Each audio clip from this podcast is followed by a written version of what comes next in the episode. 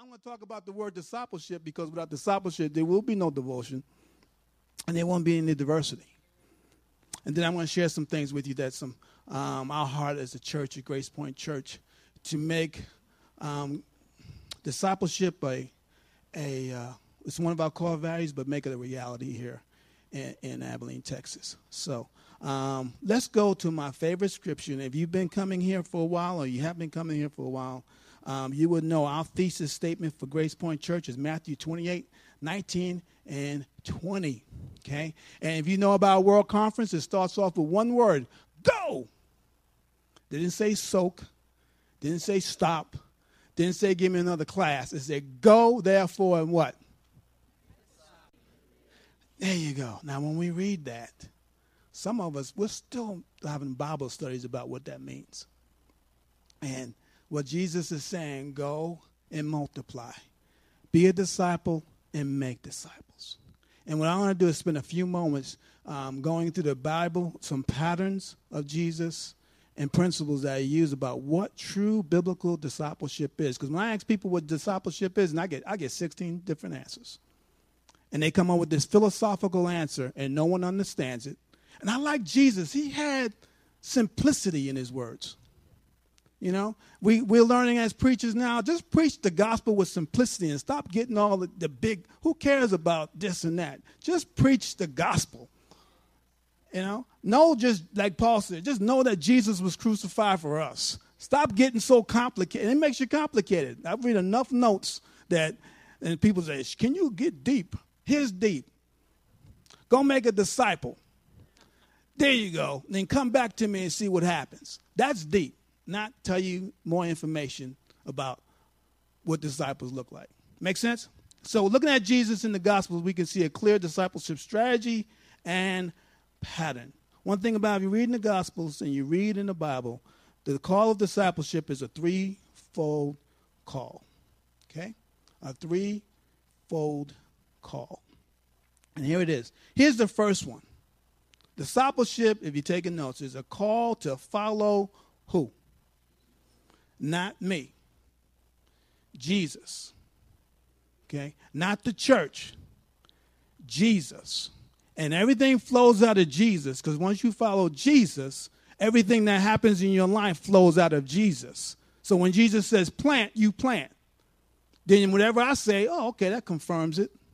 Versus if you if I if you want to plant because of me, that's not going to work out because I become your Messiah and I'm going to mess it up. Come on, somebody. And discipleship has got so messed up about the, um, whatever he says goes. No, because I will make a mistake. And you know I make mistakes. You'll listen to my podcast. I go home and say, I can't remember. I can't believe I said that scripture. Hope I didn't send someone off the, you know, off the cliff. Matthew 4:19. Let's look at the simplicity of Jesus.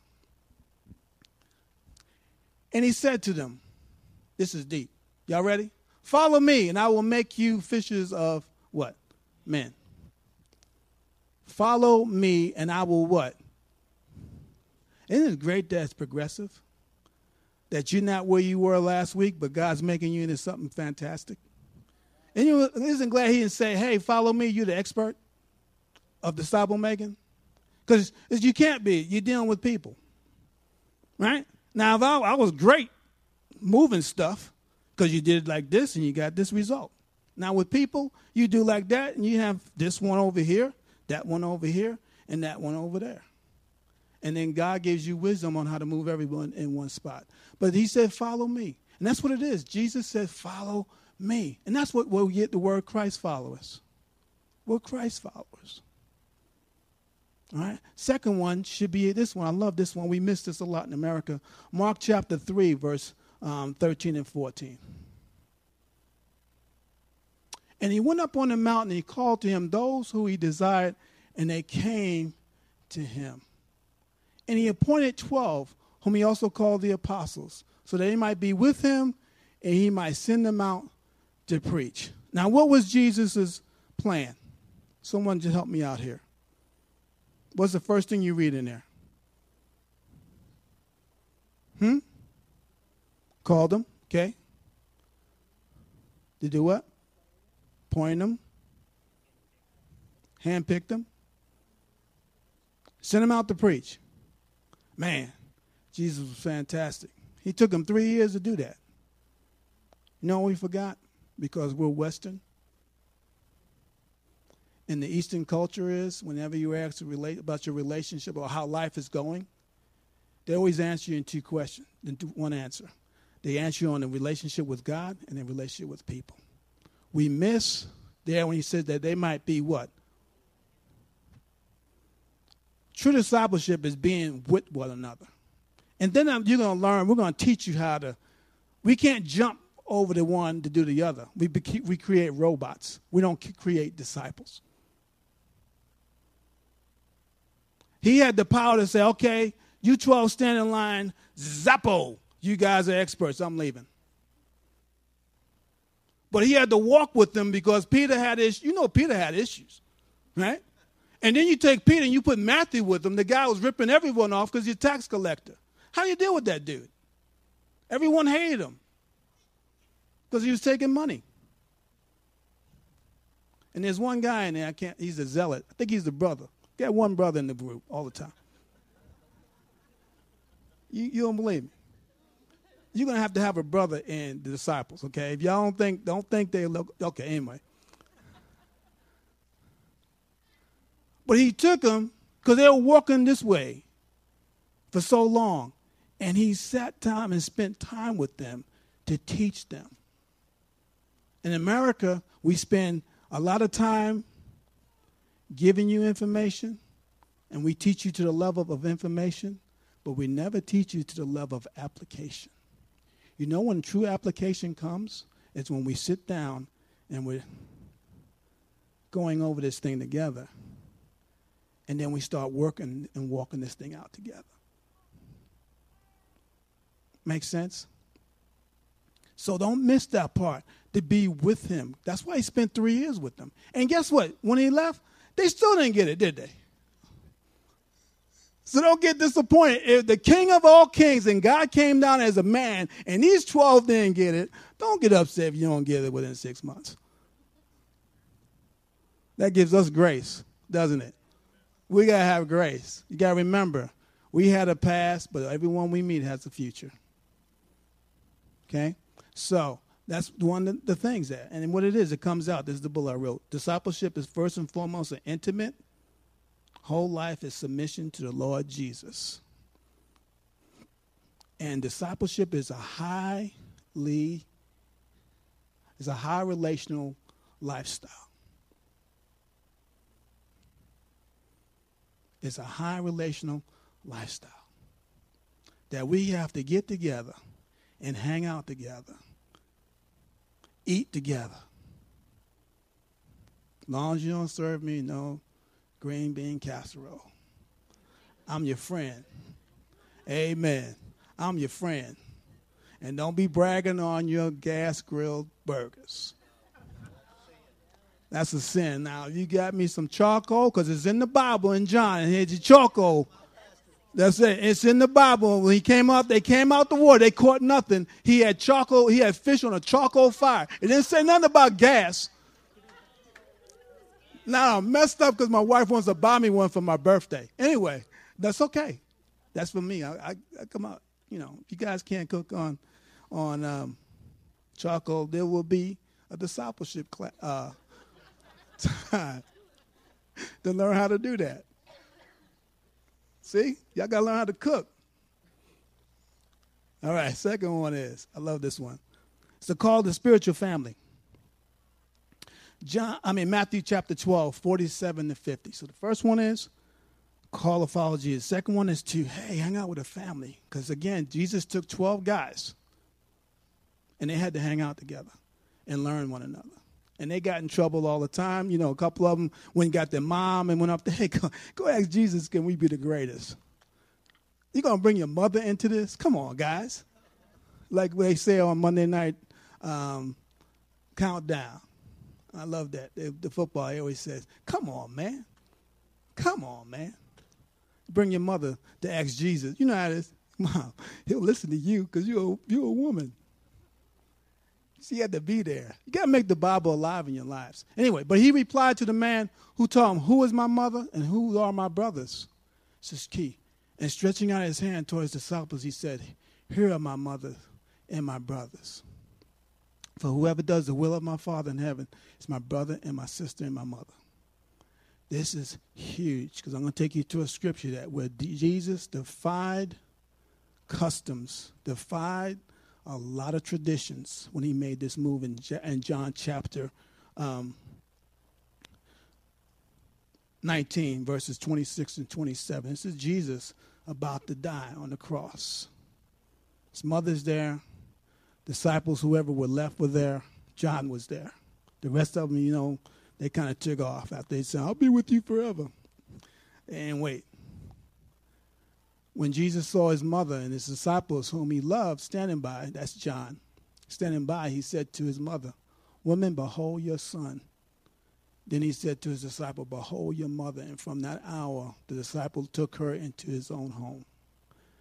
In that culture, when one son was going to die, the mother's responsibility for the mother came to the next biological son. Jesus broke all tradition when he talked. Let me tell you how strong. When we talk about spiritual family, it's more than a lingo. This is the way Jesus built those who are uh, born again in my family. We are brothers and we are sisters. And you can have the weirdest uncle in the congregation, but he's your uncle. You know, he is. Y'all got to put up with me. I'm an old man. Tough. You got like a one movie, The Dinosaur. You got to love me. Think about it. He broke tradition when he did that. Because he looked at spirit, the family of God, more important sometimes than your own biological family. And I'm here to tell you that it's proof in that. Everywhere me and Miss Donna get to go, and we don't have to stay, it isn't because my biological family opened the door to us. It's because someone from our spiritual family opened the door to us. Whenever there's an issue, I've made calls before to my family. I'm here to tell you. I remember, hey, can I stay at you? We're going to come up to New York for a little while. Can we just stay with you? And the phone got kind of quiet. Listen, sure you can. And we all got family members that say, sure you can, and they let you down. And we took off and got, well, can we just meet in a hotel, in a um, restaurant? Sure we can. You call your brother, oh, we went to church together? Man, I need a place to stay. Man, why don't you just call me first? That's the test of family. And some of y'all have experienced that when you have meals to the house and all, because that's what family. Now, are we perfect at that? No. Only thing we're good at in spiritual family sometimes, we're good at building that thing, but we build, we're, we're great at offending people because we get beyond the, the, the false sense of Sunday church because people can see who you really are besides a Sunday, Wednesday. They'll see you get mad. Right, Jack? Yeah. Me and Jack's are switching, see? Jack knows. Now, I used to be the nice guy. Jack used to be, take him out. now, I'm serious. Now he comes up, man, Rich, you know, he, and I'm like, take him out. Now he's a nice guy. Because me, me, Terry, and Mark, hey, he's done. Take him out. He's finished. It's over. Let's get ahead and clean this thing up. It's over. It's to- he's toast. They're toast. Jackson, man, you know, they kind of, now he's flipped on me. He see me, I'm like, he knows. Don't, man, okay, just give him some, not today. No, you're going to take them all out today. Now I'm going to say, Jack, don't take them out. But he's seen, that's the guy, you know, it's just, that's real life. it's not happening in Facebook. You know my favorite. You know my favorite um, um, commercial when she says, "Living." That's living. Sixteen. I got I got sixteen hundred friends. That's living. Really, really.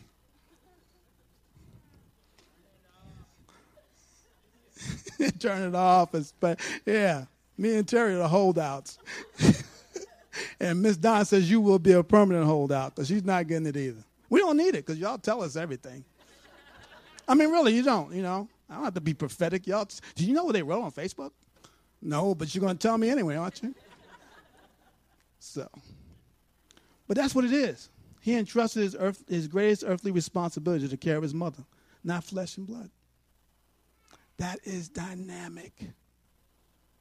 And as older gentlemen here and younger people in here, these are like my daughters here. They ought to be. Ain't no knucklehead bucking, breaking up in here. I let a couple slip in here. Now I'm going back. They're out of here. We, we do that. We guard each other. We take care of one another. I know, well, I'm not going to embarrass you, Mildred. I knew Mildred, never mind. Okay, moving along. I know Mildred for so many years. I give her, I give it a, I give, I'll be real with you. Something, I'll give her the biblical answer, and then sometimes, a lot of times, I'll give it a father's answer. I ain't gonna tell you what I said, but that's what real. She see me, they see me in real. Come on, guys. That's what the true church is. Okay, um, so it's called a spiritual family. That's not easy. We're all different. That's where the diversity comes in. You know, I can't help it. Y'all love the Cowboys. I really can't. You know? Sorry. You know? Gotta be a New Yorker to win. And the glory just came in because we got Tebow on the Jets. So I don't know what's going to happen this year. Sorry, y'all want to watch real TV? Watch the Jet, watch the New York teams. Anyway, and Lord, don't hurt me on that. Last thing is, discipleship is called a fish for men. Mark 1:17. And Jesus said to them, Follow me, and I will what? Be, what? Keep going. Become. I love the ESV when it says to become. So we're becoming something. To become fishers of men. That's why discipleship is so important. You don't start off, we try to get people out there, but we're becoming something. As long as we're moving forward and they're becoming, we're doing okay becoming fishers of men.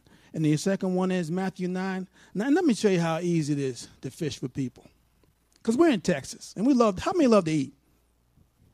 All right. See? All right. Now, if you're in the military, you can't eat too much because you got to run it all off. Don't have to anymore. I'm free. Anyway, Matthew 9, verse 9 and 10, it says, And Jesus passed on from here. He saw a man called Matthew sitting at the tax booth, and he said to him, Follow me he rose and followed him. And as Jesus reclined at table in the house, behold, many tax collectors.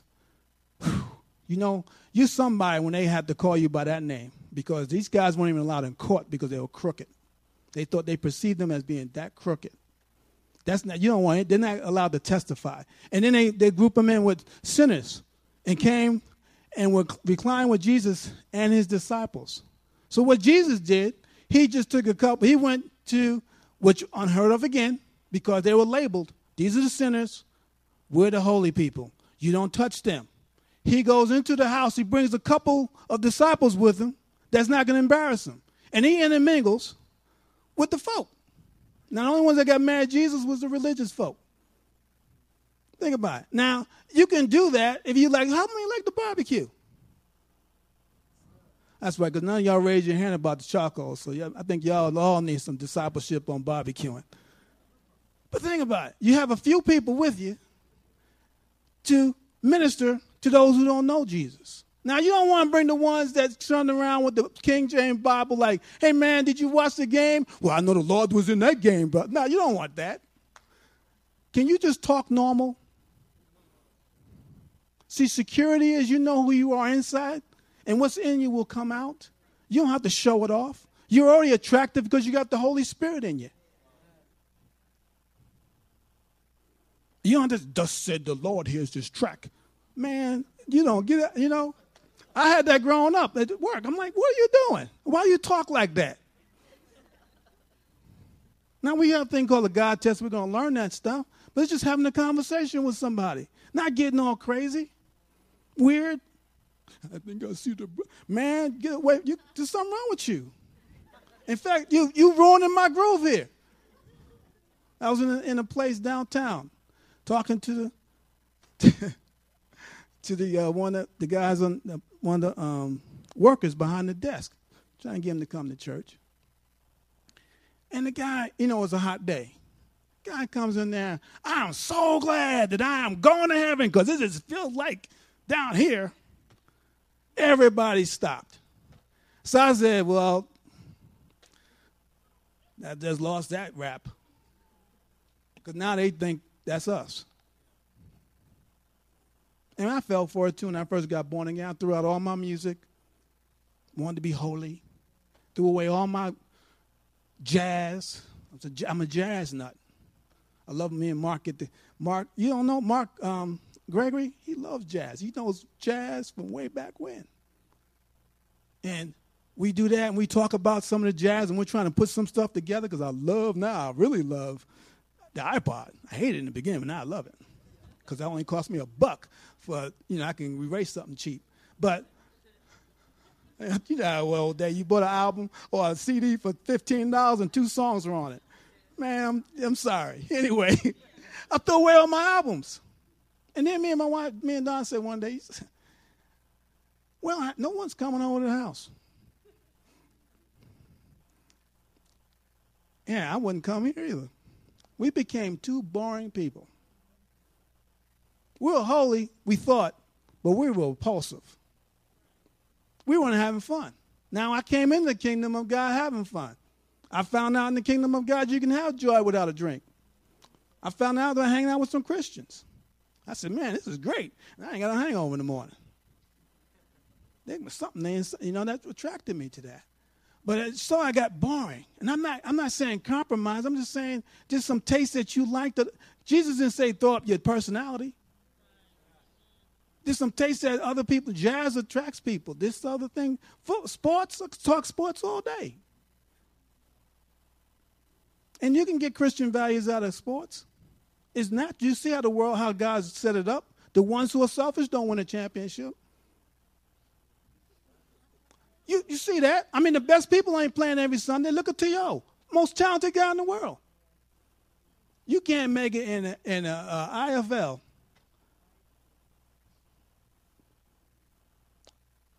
God speaks through sports. But that don't mean you throw them away and become a hermit. We and Jerry can't talk about the Pittsburgh still, there's something wrong with that. I don't want to talk about him, but that's violent. I did. I took someone to a baseball game, the last baseball games we went to. I got, a, I got an email. Why did you take my husband out to a place where all that beer and sin was? I don't know. So we had about six kegs and we were what? No, wait, I didn't say that. Because I like baseball. I love the Rangers. It's a nice place and the fireworks were fantastic. And when we're, you ladies who love sports, will you'll be hearing about some stuff about doing that. But see, that's you know that's a Christian that got crazy. When we did the Rough Riders, got a lot of flack for that. Well, you think they these guys get tore up. Curse in the locker room. Oh. Wow. I never heard cursing before. it's been six to 23 years in the military. My first boss, I mean, my first TI, he was not saying, Richard, please sit down. I also was a hat and I saw a lot. That's before 60 minutes now spit in the face. At least they couldn't hit you. So, yeah. But then I didn't lose my salvation for that. But I notice when I hang around with people sometimes, now you got to know who you are. You don't put yourself in the, in play to mess yourself up. I noticed they start apologizing for cursing. And I didn't say anything. Because your lifestyle starts to shine out of you. When it says we're light in a dark place, Guys, wherever there's darkness, when we show up, light shows up. We're the light. That's how God set it up. Again, cheap material, awesome treasure. When I walk off my cheap material, I get cheap results.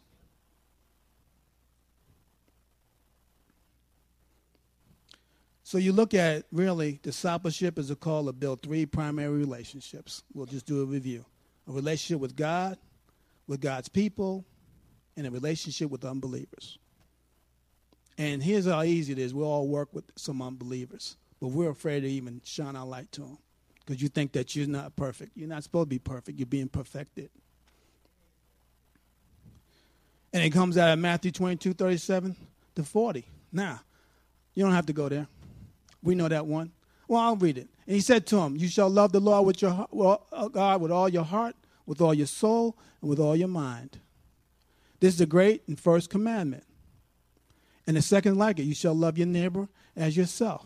And what it basically is, what we're trying to do, guys, at Grace Point Church, is to love God and love people. Wax on and wax off. Love God and love people. We made it so complicated love God, love people. Are we good at it? We're getting better at it. Am I personally good at it? I got to get a whole lot better at it. But where I get better at is through discipleship. When I cry, I'm like calling on, you don't understand, man. You just stop it. God's just changing you around. So get up. You, you'll be okay. Yeah, you're right. You know, that's what it's about. And you go from just having information to application when we talk about discipleship. Now, I gave you all this because I'm going to tell you about some things we're going to be doing coming up in the fall, making some changes. Because I noticed things, I've been here six months now, well, been here a lot of years, but I've been in charge six months and I observed a lot of things. And I observed this that, and um, one guy who really confirmed it for me was um, Darren. When Darren came up and said he was going through so much, but he felt so alone, but he's part of such a big church. I noticed that we can have uh, a great Sunday, Wednesday relationship, but if we don't have anything beyond that, when you someone's something's happening in your life, and you need to make that call, you don't even have a phone number to call them unless you drag yourself here on Wednesday. And I mean that's just, that's a, that's an introspective of what I'm talking about the church as a leader. Second thing I saw that was this that I explained this in our new members class that we I, I gave him a, a scenario. Well, I gave him a, a true life story about when we first, I first came in the military. Some of the military people can relate. As an airman, went through basic training. They had to get you indoctrinated with the Air Force. I mean, it took me a while sometimes because they were going to throw me out after my first six months. I was just crazy. It took me a while to convert. And uh, it was a good training I had to learn. And um, your first performance report they put down this, they said, Airman Brown is an airman with unlimited potential. Right? Still writing it. It's a blanket one. We wrote those years ago. So it's nothing new. I said, now, Airman Brown spent 23 years in the military. Now he's Sergeant Brown. If my report said this, Sergeant Brown is a sergeant with what? Have I tapped in or have they tapped in to the full potential that's in me? All I did was serve. I did 23 years. I never grew.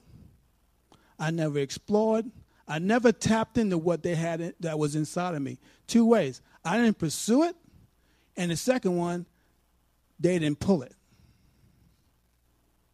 And as a leader here, my heart is this each and one of you have a God sized potential in you. And if you left here after being here six or seven years or eight years, because we got military that moves all the time, and you're still walking with untapped potential, I have failed you as a leader. I have failed you because I left you at serving. And we have the best service culture here in this church, don't we?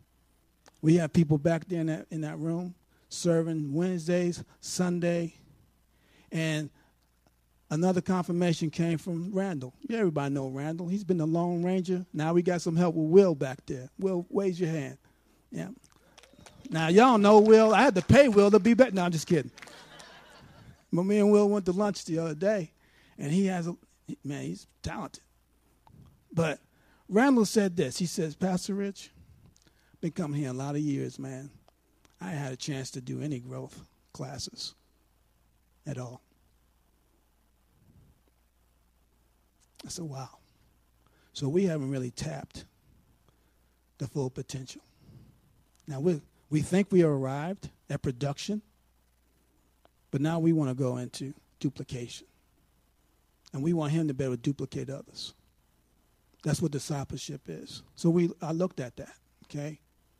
Tell you all that to tell you some things we're gonna make some changes because our our um, core values is devotion, diversity, and discipleship. And to be the church of what we say up every week, we have to make some changes so we can put you in position to thrive. And I better because I got